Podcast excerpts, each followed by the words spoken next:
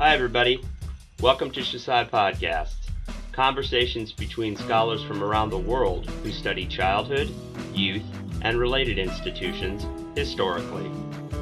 As an official production of the Society for the History of Children and Youth, you can subscribe to these shows through iTunes or Google Play. Written and visual materials associated with each episode are available at our website, shcy.org. Enjoy.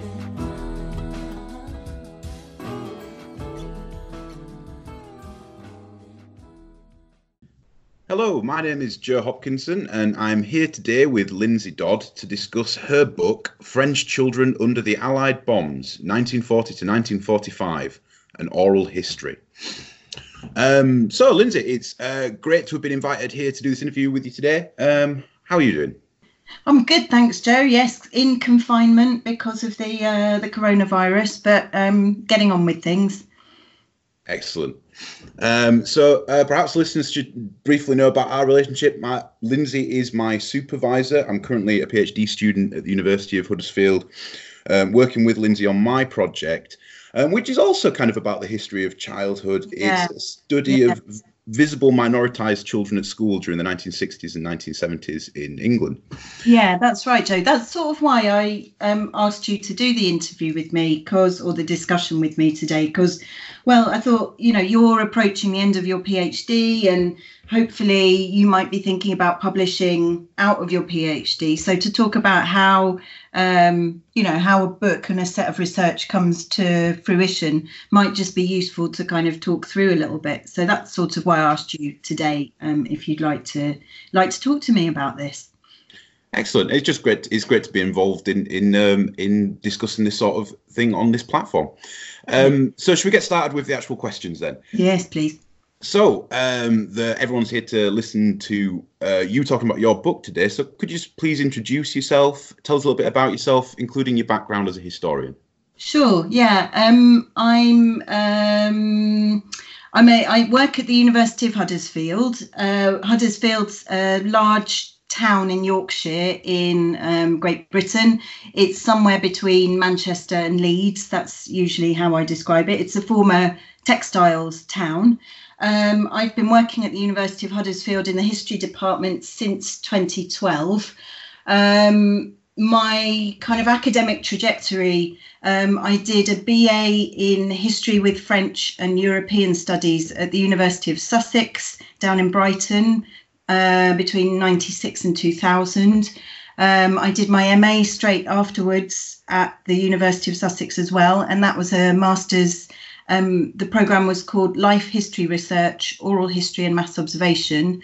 Uh, finished that in 2001. I ducked out of academia for a fair few years after that, and then um, did my PhD at the University of Reading between 2007 and um, finished up really in 2011. Oh wow! So, when, I I didn't know it was that the timeline was that close. So, I started my studies, and you were my personal tutor in 2012. That's right. Yeah, You yeah. You were my first cohort, really. Oh wow! I never knew Yeah. that. No, So, I um, I've done some teaching um, during the PhD, you know, like people normally do um, at Reading, uh, then straight afterwards, Nottingham and Westminster and other, yeah, I, I was at Leicester for a little while. But yeah, Huddersfield was my first um, proper academic job, really. Um, so you said, did you say you started out doing the, the life history kind of stuff? Was that Yeah. during your master's degree? You said. Yeah, it was, yeah. So uh, when did you kind of really start making the move towards kind of focusing on oral history? Yeah, well, um, as part of my BA, I was um, studying with Rod Kedward at Sussex, and Rod um, is a great expert in the French resistance and France during the Second World War. And when I was doing my um, dissertation for that, it was um, on l'École nationale des cadres d'Uriage, which is a the national leadership school for youth, which was set up um, under the Vichy French regime. And I became very interested in the arguments that were taking place in the historiography over people uh, who had been at that school and were giving their testimony about what that school had been like and what their experiences had been like, and how other historians from the outside who weren't involved with the school, obviously born years later or whatever, were highly, highly critical of. Um, the nature of oral testimony and it just so happened so so that's kind of when where i started getting interested in that conflict between um, oral type histories and archival or document based histories. And it just so happened that at the university of sussex at that time there was a really great master's program called life history research which was run by um, al thomson Alistair Thomson, a wow. great oral historian, and um, Dorothy Sheridan was the other teacher on the on the MA, and she was running the Mass Observation Archive at the University of Sussex at the time. So I went on that program and um, really learned all about how oral history works, um, the theories, the practices, and yeah, so so that was really how I came to oral history as part of my kind of research practice and methodology.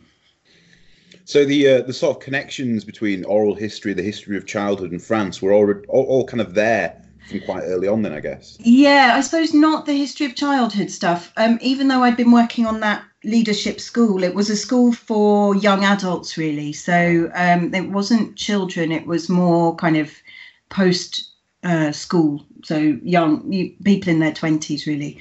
Um, and it was during the course of doing the masters that I got interested in um, a little bit interested in history of education, a little bit like you, um, because the dissertation that I wrote as part of my masters was on working class grammar school girls in Britain during the 1950s, which had been my mother's experience. So she'd come, she'd been born into quite a working class uh, family, working class environment where education wasn't really valued particularly, and my nana had said to her when she was young, What do you need all that education for? You're just going to get married. Um, and so they couldn't really understand why she'd want to go and study in the way that she did. And, and she ended up going, passing the 11 plus and going to grammar school. And um, I was interested in what that must be like to feel a bit like a fish out of water as a working class kid in a in what was a very middle class environment. And so, as part of my for my um, master's dissertation, I interviewed and also gathered written accounts from a number of women who had had that experience of being um, born into working class families, but benefiting from post-war changes to education policy in Britain, um, which enabled them, if they passed 11 plus, to go to grammar school girls, uh, to go to grammar school.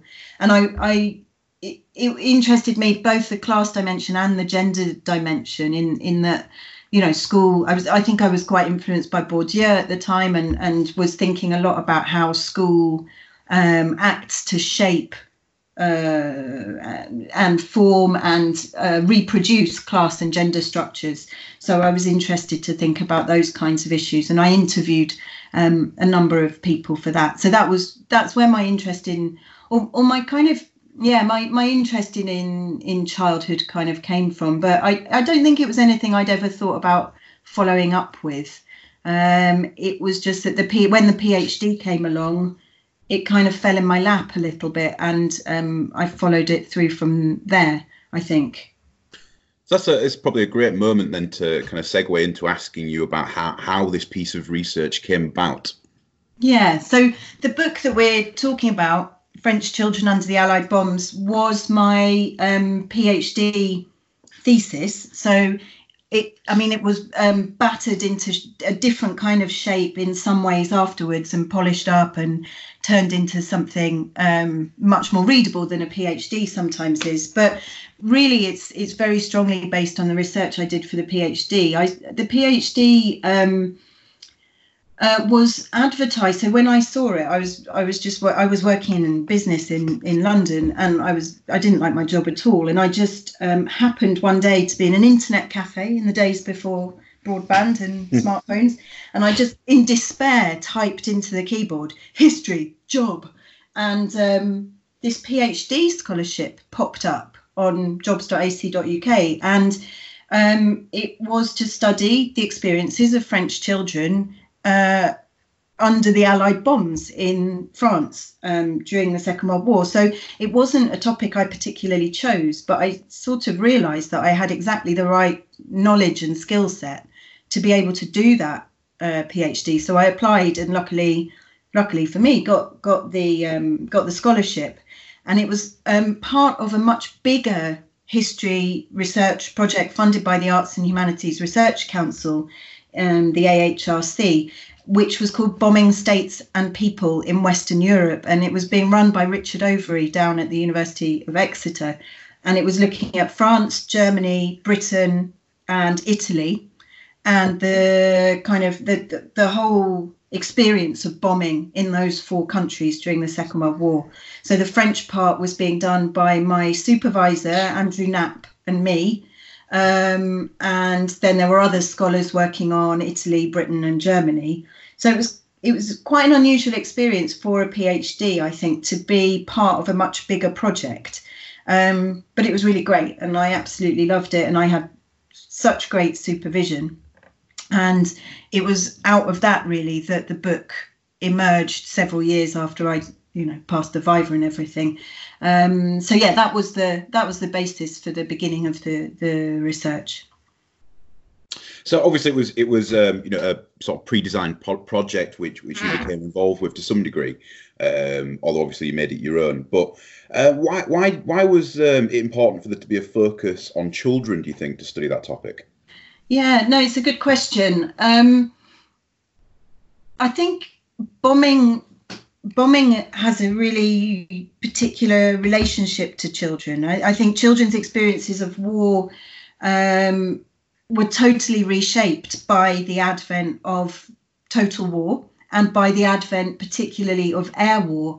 And uh, air war brings um, offensive warfare right into the heart of the domestic interior. So if you think children tend to spend the majority of their time um, in the home or around the home or at school. Um, and when bombing comes on the scene from the early to mid 20th century onwards, that space, those spaces that children occupy, are now frontline spaces.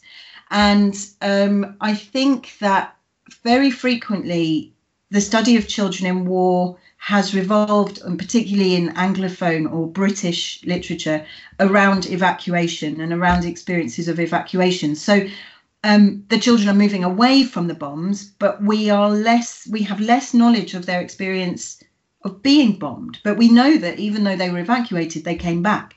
That even though in France, certainly before they were evacuated, um, they were living in those bomb sites, bomb zones, um, for quite a number of years. So I think I think it was important to have children involved, partly because of the way that total war reshapes that relationship that children have with um, with conflict, but also children at the time. So this was 2007 when I was starting the PhD. Um, they were they, they fairly absent from a lot of the historiography on uh, France during the Second World War. Um, when I say that, people often say, "Oh, but all the films from that time, children are so important in them." So they're thinking of things like Au revoir les enfants, uh, yep. film from 1989, or Jeux interdits from 50, I can't remember, 54, 55, 56, 52. I can't remember the date of the film. Um, or uh, Lacombe Lucien, or um, even La Rafle, newer film. Children are very, very present in those uh, representations of war, but I don't think there was a great deal of scholarship. I think things have moved on a fair bit since then, but still not very much. Um, there was a fair amount of scholarship, but still not that much around Jewish children's experiences in France there were books that about youth and um, youth um, organizations and certain things around kind of structures of childhood, around education, around children's literature, around family, but nothing really on. I, I really struggled to find any scholarship about being a child or, or much scholarship about, you know, children's experiences, children as social actors um, children's agency, and so on. So I think that was important to try and get children back in the picture because they're a huge proportion of society.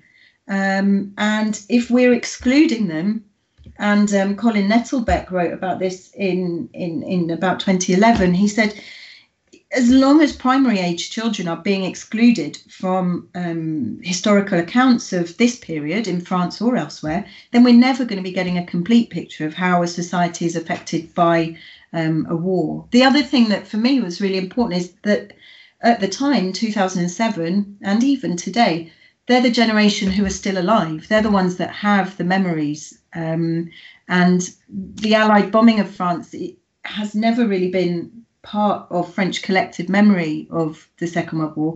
And yet it was such a widespread, violent, um, remarkable experience being bombed by your friends, your allies, the people that you hope are going to liberate you. Um, and it just really hadn't been talked about very much. So I thought it was important to get those voices on the record, not just for the sake of history, but also for the sake of kind of providing some sort of resolution um, or allowing people to feel like they exist in their own nation's history. I mean, that's one of the, the uh, for me, one of the fascinating, fascinating aspects of your book is is how these people are remembering things that happened to them when they were, they were perhaps too yeah. young to fully appreciate them in certain circumstances, yeah. which they've reinterpreted throughout their lives yeah yeah. Influenced constantly constantly by by the sort of formation reformation of, of national memory yeah. the memory of these events. Yeah i think so. I think um that connection between i i think the thing about when you're working with oral history is of course you're never going to you're not getting a child's voice. You're getting an adult remembering their past. And an adult interpreting and adding layers and layers of interpretation, unknowable layers of interpretation onto what that experience was. So the impression or the image that you're getting of the past is, of course, um, I hesitate to say distorted because I think that's rather a negative way of viewing it, but it's um, there's some you know there's there's all sorts of ways that this version of the past which oral history gives isn't the past. And i think that's quite evident. But um I, yeah definitely. The, the, i think some of the things that came out when i was trying to work with the oral histories of childhood were around sensory experience and how sensory experience seems to be um, anchored in memory and then how it's expressed. So the, the very experience of bombing itself is a highly sensory being bombed you know it's a, it's a highly sensory experience. And i found that very very interesting that um, it, it would really only be by collecting these sorts of testimony that i could have come to that the conclusion that the, the most important sense involved in when you're being bombed is your hearing. Um, you learn to interpret what the sounds alike uh, in order to know whether you're safe or not. And of course, part of the reason for that is because our main sensory um, you know, sight, our main sense. Um, if you're in a shelter that is dark, you can't see what's going on, and so hearing became very, very important. And that came out really strongly in the memory stories that people told me of the experience of being bombed. Um, and I think one of yeah, go on, Joe. That that reflects the sort of things that I remember hearing from my grandparents. You know, they um, yeah. they were never bombed, but they do remember planes flying over and and yeah. the um, sounds yeah. of the alarms, uh, the sirens, and things like that. Yeah, I remember one woman um, I was interviewing. She did the impression of the bombers. So if you heard and and this is again you can get this from oral history and you can't get this from other sources. When you heard you knew that the bomber was loaded with bombs. It was heavy. Whereas when you heard you you could understand that the bomber was returning having dropped its payload somewhere else. Um, so you know people did a lot of um, vocalizing of the noises that they'd heard uh, which which when you read the book make for you know the, the editors of the book were not particularly happy sometimes with the way that i had to express. Yeah.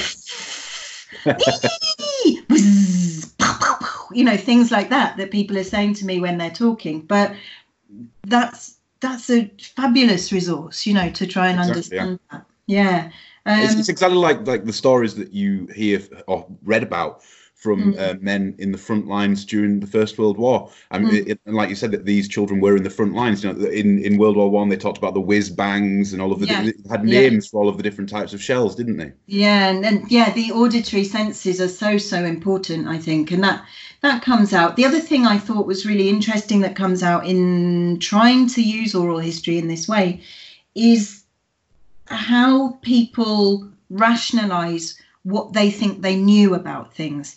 And that gives us some insight into thinking about how and where children gain knowledge from.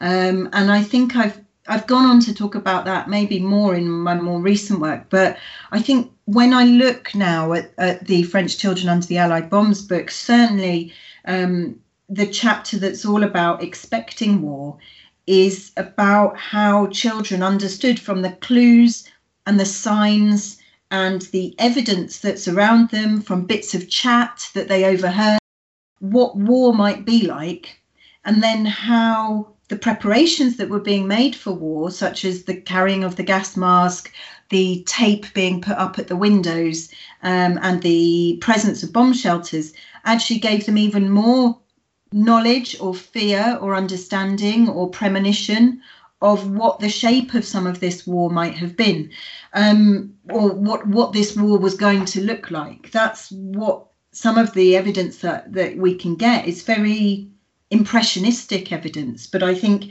you you get this sense of a child a child um, taking in little bits of how the environment around him or her changes and trying to piece together what that might mean. There was one man um, who I interviewed whose dad was English, Max, and he remembered hearing a lot about the um, Ligne de Danzig, Ligne de Danzig, so the Danzig line. Um, but because he had a bit of English language, he understood Danzig, Gdansk, as um, dancing, dancing. So he imagined and this is the sort of detail I think is really fascinating. In his mind, this was a dancing line that was that was being crossed. Um, I, I love those details because I think that's where you start to see the the reasoning and rationale for you know the reasoning taking place that enable children to kind of get a grip on the environment around them and for plenty of the people I interviewed, they said either because this was the case or because they don't remember, oh, I didn't pay any attention to it at all. So, you know, I, I, one of the things that I always think is brilliant about oral history is the sheer variety of experience you can get at. Um, that everyone has a different shade of experience. It's almost like I like to think of it as a deck of cards being fanned out. Um, that you know there, there are things that are similar. They might be hearts or clubs or spades or diamonds but there's those tiny variations in them that are experienced being the same uh, and based on the same circumstances but lived very differently and then remembered very differently later on. So you get that kind of variety coming through um, which which I'm a big fan of. I think it replicates human life much more accurately than generalizations can do um, and yet, as historians, we're supposed to be making generalizations, which is what makes maybe oral historians sometimes a bit unpopular with mainstream historians. yeah, it's, it's it's it's like what we, we talk about sometimes. You know, they, we're trying to kind of evoke things yeah. as opposed to yeah. represent them, kind of.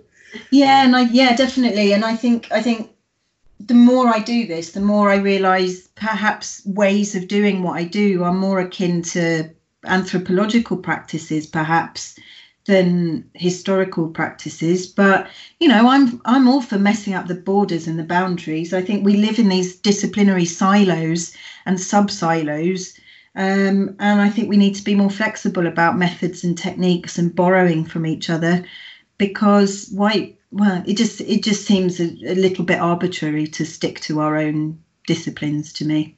Absolutely. I like, like to Especially after my doing oral history. Oral history seems to be inherently multidisciplinary almost, or it, it prompts you to, to seek out multidisciplinary outlooks on things. Exactly. Yeah, I think you have to because because of course you're dealing with psychology and you're dealing with um, sociology and anthropology and and well all that jazz. Definitely, definitely. Yeah. So um, back to the book. Yes, the book. Um, Let's talk about so- the book. There's uh, there's um, it's the research was conducted in France. Yes. There was uh, three areas that you Yeah. uh, that you chose that you studied primarily. Um, Yeah. I'm going to probably butcher the pronunciation of these, but Lille, Brest, and Boulogne-Billancourt. Yeah, yeah. So I chose three case studies um, because it, it's too much to do the whole thing. So there were three case studies. One uh, was indeed Lille. Lille is an industrial um, city in the north of France, um, which was bombed uh, kind of on and off across 1941, 42, 43, um, because it had various factories uh, situated there, which uh, were being put to use by the Germans. Um, but it was bombed, or, or the stations, very big kind of industrial stations um, in Lille, in the suburbs of Lille, were bombed really heavily in 1944. So it provided a good case study for that kind of sporadic industrial bombing in the earlier part, and then um, the really heavy raids of what was called the Transportation Plan, which aimed um, to destroy the transportation network across northern France, so that when the Allies attacked at D-Day, um, uh, the Germans would struggle to get their troops up to meet the um, advance. So that was the transportation plan, and, and Lille was useful for that. Brest is um, a naval port in Brittany, and it was bombed from 1940 onwards. Um, the Germans had warships uh, in dock in uh, in Brest, and so those were targeted. Um, and then they constructed one of their famous submarine pens um, in the city, in the in the town of Brest. Um, there were there were sub pens built all down the western coast of France, and they became a really really um, important target for the Allies uh, in early 1943, particularly um, when they dropped huge amounts of bombs on those bomb uh, sub pens, the submarine pens um, to try and um, to try and prevent the loss of Allied shipping, supply shipping that was taking place in the Atlantic. So um, they became a really important target, and those towns, the five Biscay towns. Um, including Brest, were bombed really heavily in 1943, um, and then Brest was destroyed in a siege in 1944. So um, it had a completely different experience. And Boulogne-Billancourt, which um, was the only one you butchered, really, uh, that's um, an industrial suburb of Paris uh, and home to Renault, the Renault factories. Uh, it's it's sort of to the west of Paris, where the River Seine loops out, and Boulogne-Billancourt, where it's really two towns, Boulogne and Billancourt, uh, which were linked together in the 1920s. But they they there were huge areas of that um, district were covered with with Renault's workshops and factories and and, and all sorts of allied uh, factories uh, factories allied to Renault I should say Yeah. and the Germans were using um, they were kind of you make yeah they were let's say the, the factories were kind of subcontracted out to the Germans and they were making military tanks um, and so that became that was a really important uh, place for the Allies um, it was the first industrial target that they bombed in March 1942. Up until then, they'd only been allowed to bomb military targets. But from March 1942, they began to bomb explicitly industrial targets. Um, and Renault was bombed, the Renault factories, in March 1942, then in April 1943, and twice in September 1943. So it wasn't bombed very many times, but they were massive raids when they happened. So that that's why I chose those three case studies because they had how how you experienced bombing depended on where you lived in France. So and they all had that's- quite dis- different and distinct experiences. yeah, and they all had different um, regularity. yeah, and different time, different regularity, but also different uh, chronologies of bombing as well. Some, like Brest from 1940, others, like some of the Lille suburbs, were only bombed for the very first time in 1944. So, um, you know, that the, the, the ability to bomb has really changed from 1940 to 1944 in yeah, terms of the technology, the accuracy, and so on and so forth. So, um, and and the, the, the willingness to bomb hard and heavy is much greater by 1944 as well.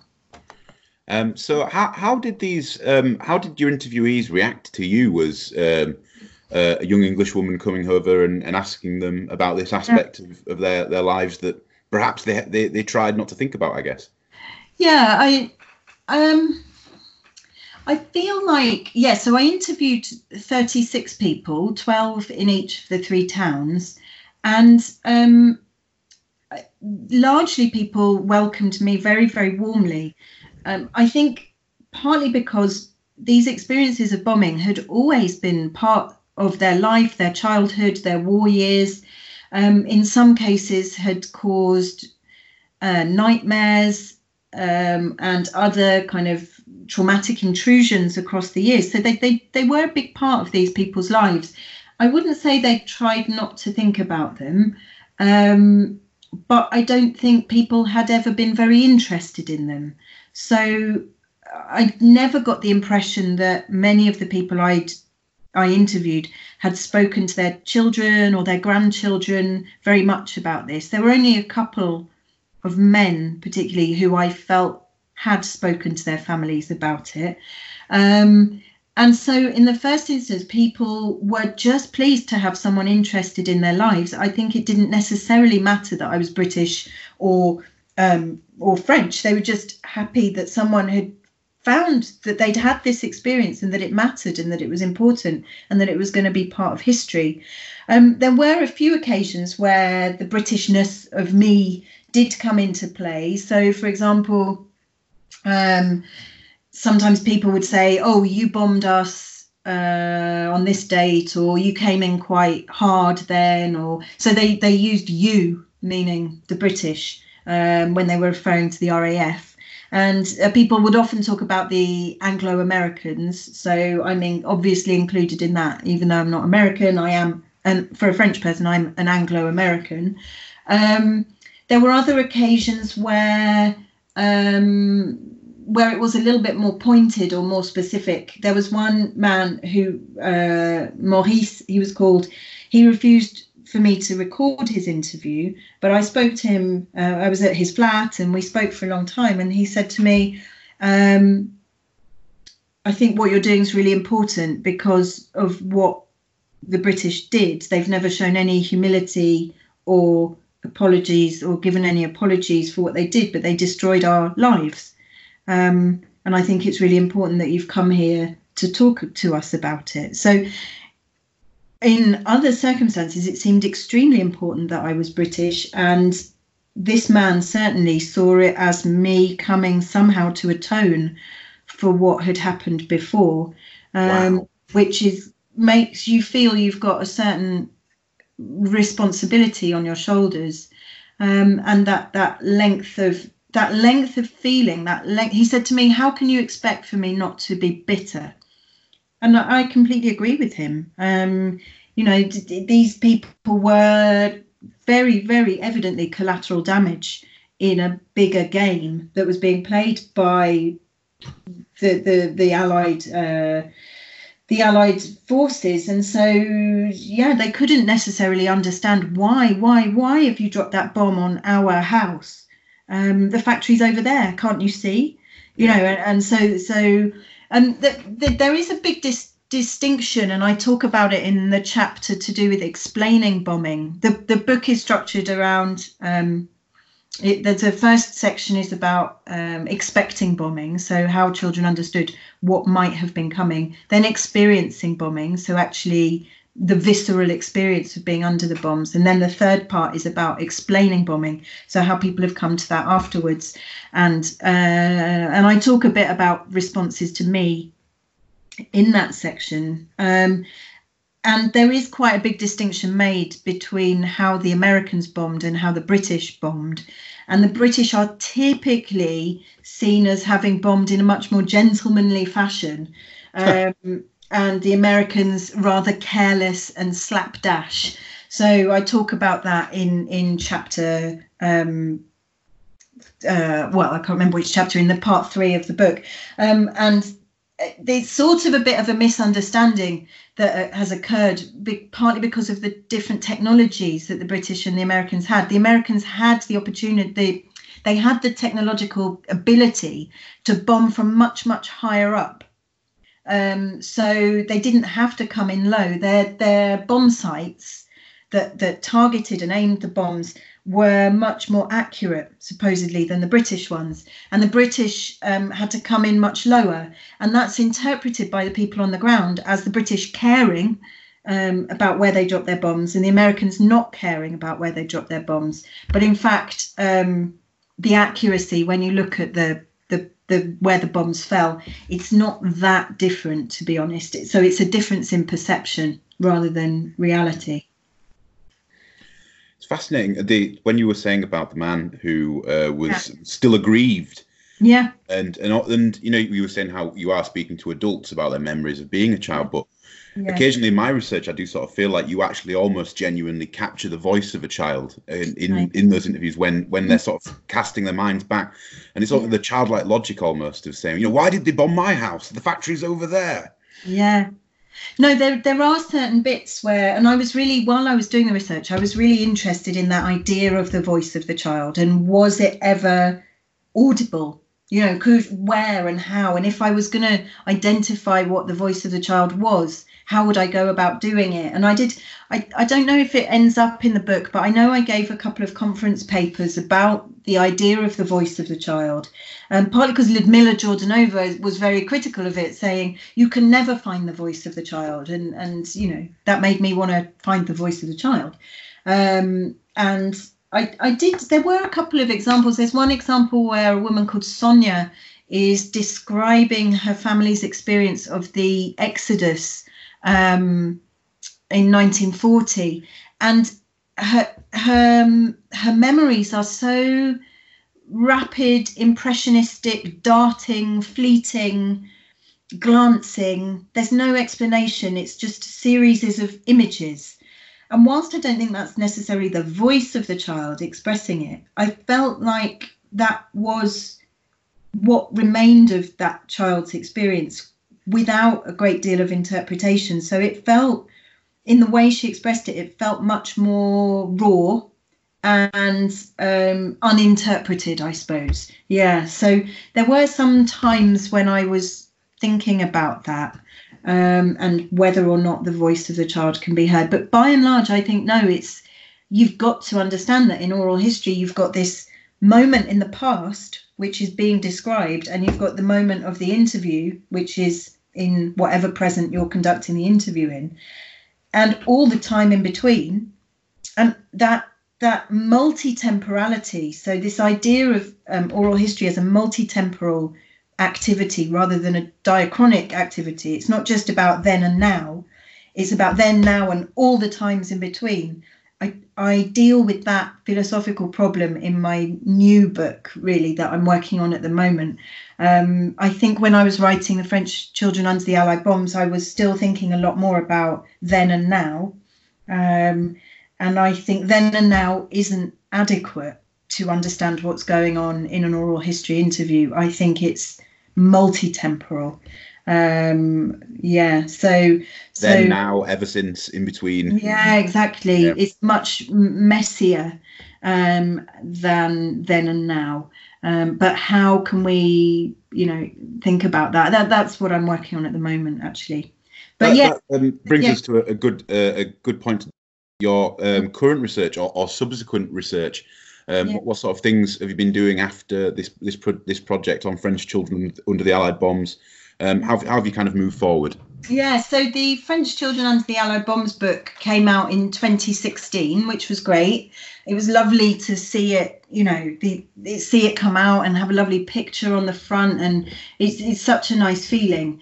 Um, but but there were still things that I felt I hadn't adequately um, addressed. And I was lucky afterwards. I, I, was involved in two AHRC, that's Arts and Humanities Research Council funded projects. One called Agents of Future Promise, where we were looking at the instrumentalization of children in politics and culture. And that gave me the opportunity to think of. I, so this wasn't using oral history, the work I did for this. It was using archival sources, many of which were created by children, um, to think about ways in which the Vichy, children, ways in which the Vichy regime of wartime France instrumentalized children and how children responded to that.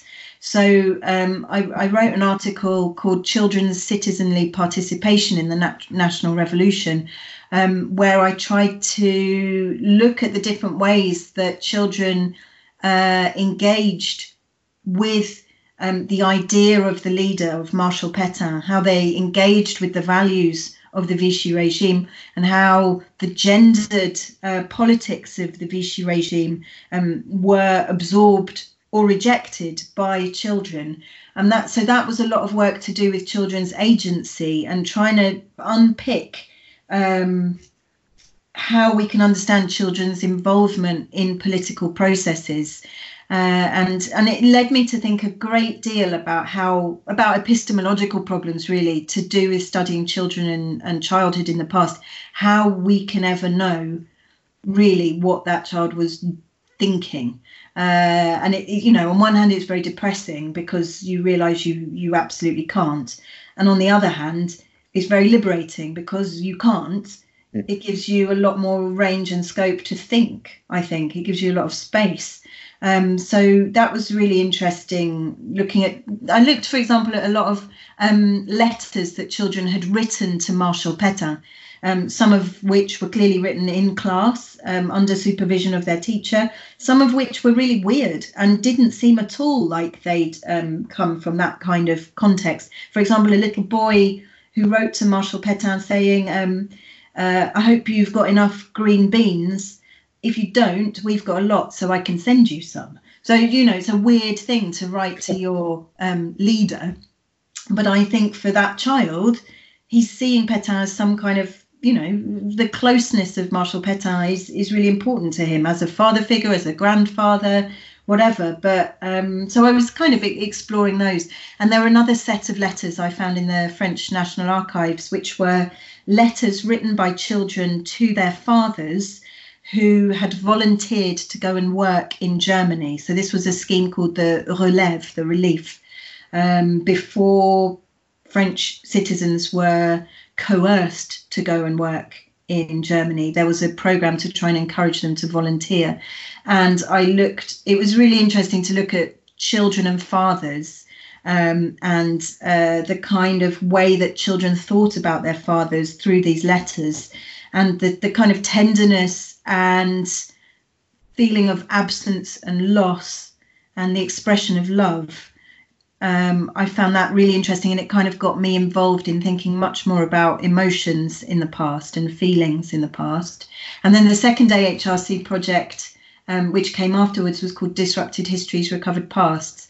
And I was lucky enough to get some funding to go and do some more oral history recording about children and evacuation.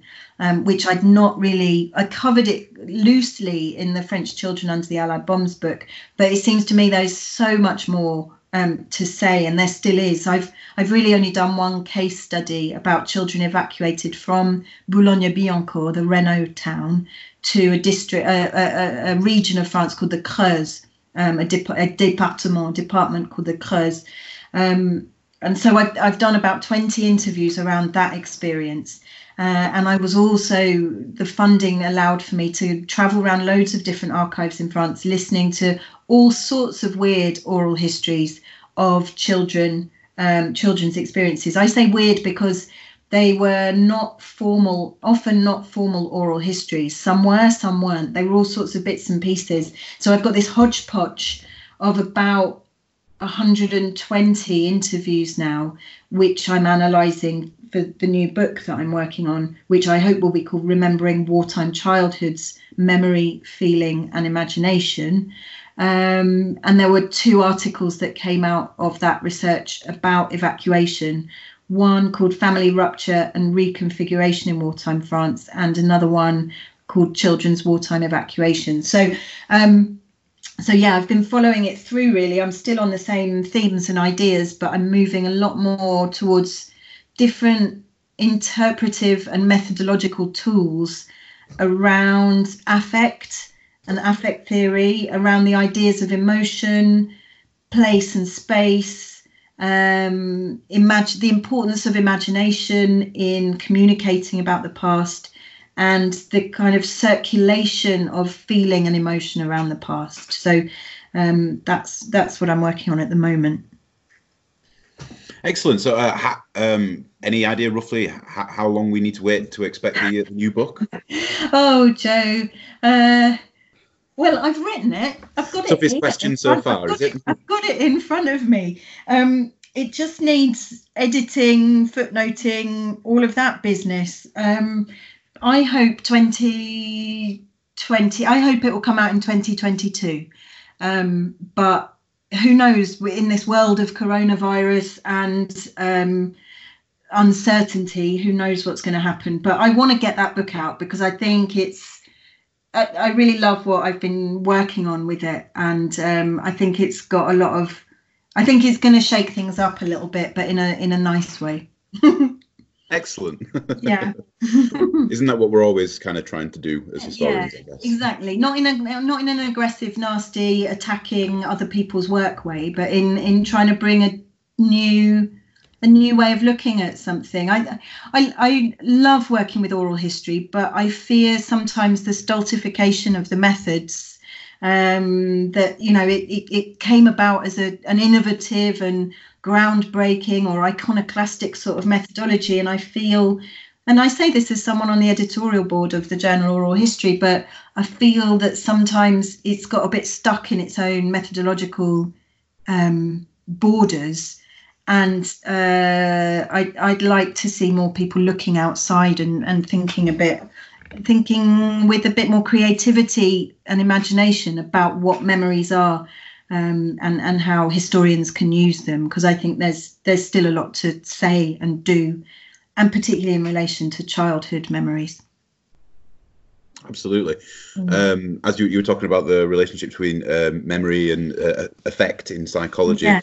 Um, yeah. I've been really enjoying reading through those um, materials by Sara Ahmed that you recommended yeah. on the subject. Yeah. Um, sort of thing you don't really think about, is it? How emotions are kind of socially constructed and how that affects the way that we feel about things or feel that we should feel yeah. about things, which incredibly relevant to your work on on the bombing, I guess. Yeah, and, and but also to yours on racism and um, you know, in people thinking about racism in their own childhoods and how they seek to interpret it from their present perspectives. And you know, these are all topics where there's a lot of emotion attached to um, experience and you know objects in the past people in the past uh, places in the past. Um, and i think we could be more sensitive in our ways of interpreting how those feelings come into things instead of just thinking about what uh, kinds of feelings we're seeing we can think through the feelings so we can help use the feelings to actually um, help our interpretation it's an idea um, that I call if, uh, using affective knowledge, that we have forms of knowledge which are based on feeling. They're not based on reason, they're based on feeling. Um, and how can we use those as historians much, much better to understand the past and to understand the way that feelings about the past circulate within societies and how they impact on um, every aspect of historical research, whether it's from what gets funded um, to what particular researchers choose to focus on. You know, I've had topics, great ideas for projects come into my mind, and I've thought to myself, I do not want to work on that. It's too sad. It's too tragic. It would make me unhappy, and I don't want that to be my everyday. Even though I think it's an important topic, so I think I think there's a you know loads of interesting things to to be said about making better use of our affective capacities as scholars um, and hopefully that will come through in my work over the next couple of years. So yeah, uh, absolutely looking forward to reading more about that in in your next book. Um, but just just for the listeners today, um, where mm. can they find French Children Under the Allied Bombs? Well, it's published by Manchester University Press, so um, you can look on their website, or it could well be in your own library. If you search my name, um, you'll get to the University of, Hus- University of Huddersfield repository, and there you can find links to others of the articles that we've talked about today. Some are open access, some aren't. But um, I'm I'm happy to talk to people if they wish to contact me about any of the things um, that I've discussed today. Excellent. So I think we should probably probably draw yeah. a line under it there. I think we should. Uh, yeah. yeah, probably going on for um, the better part of an hour, but yeah. who knows how long this isolation period will last? So people exactly. may, may be grateful for the long, don't they? Yeah. Thanks, Joe. Oh, thank, thanks again for the opportunity to to interview. It's not often that you get to interview your own supervisor about their work, so it's really nice. True. Thanks, Joe. All right. Well, um, I'll talk to you again soon, and thanks to everyone and anyone who's listened to this podcast. And thanks okay. from me. Bye now. Thank you for listening to SHCY Podcasts. You can find more materials and features from the Society for the History of Children and Youth online shcy.org.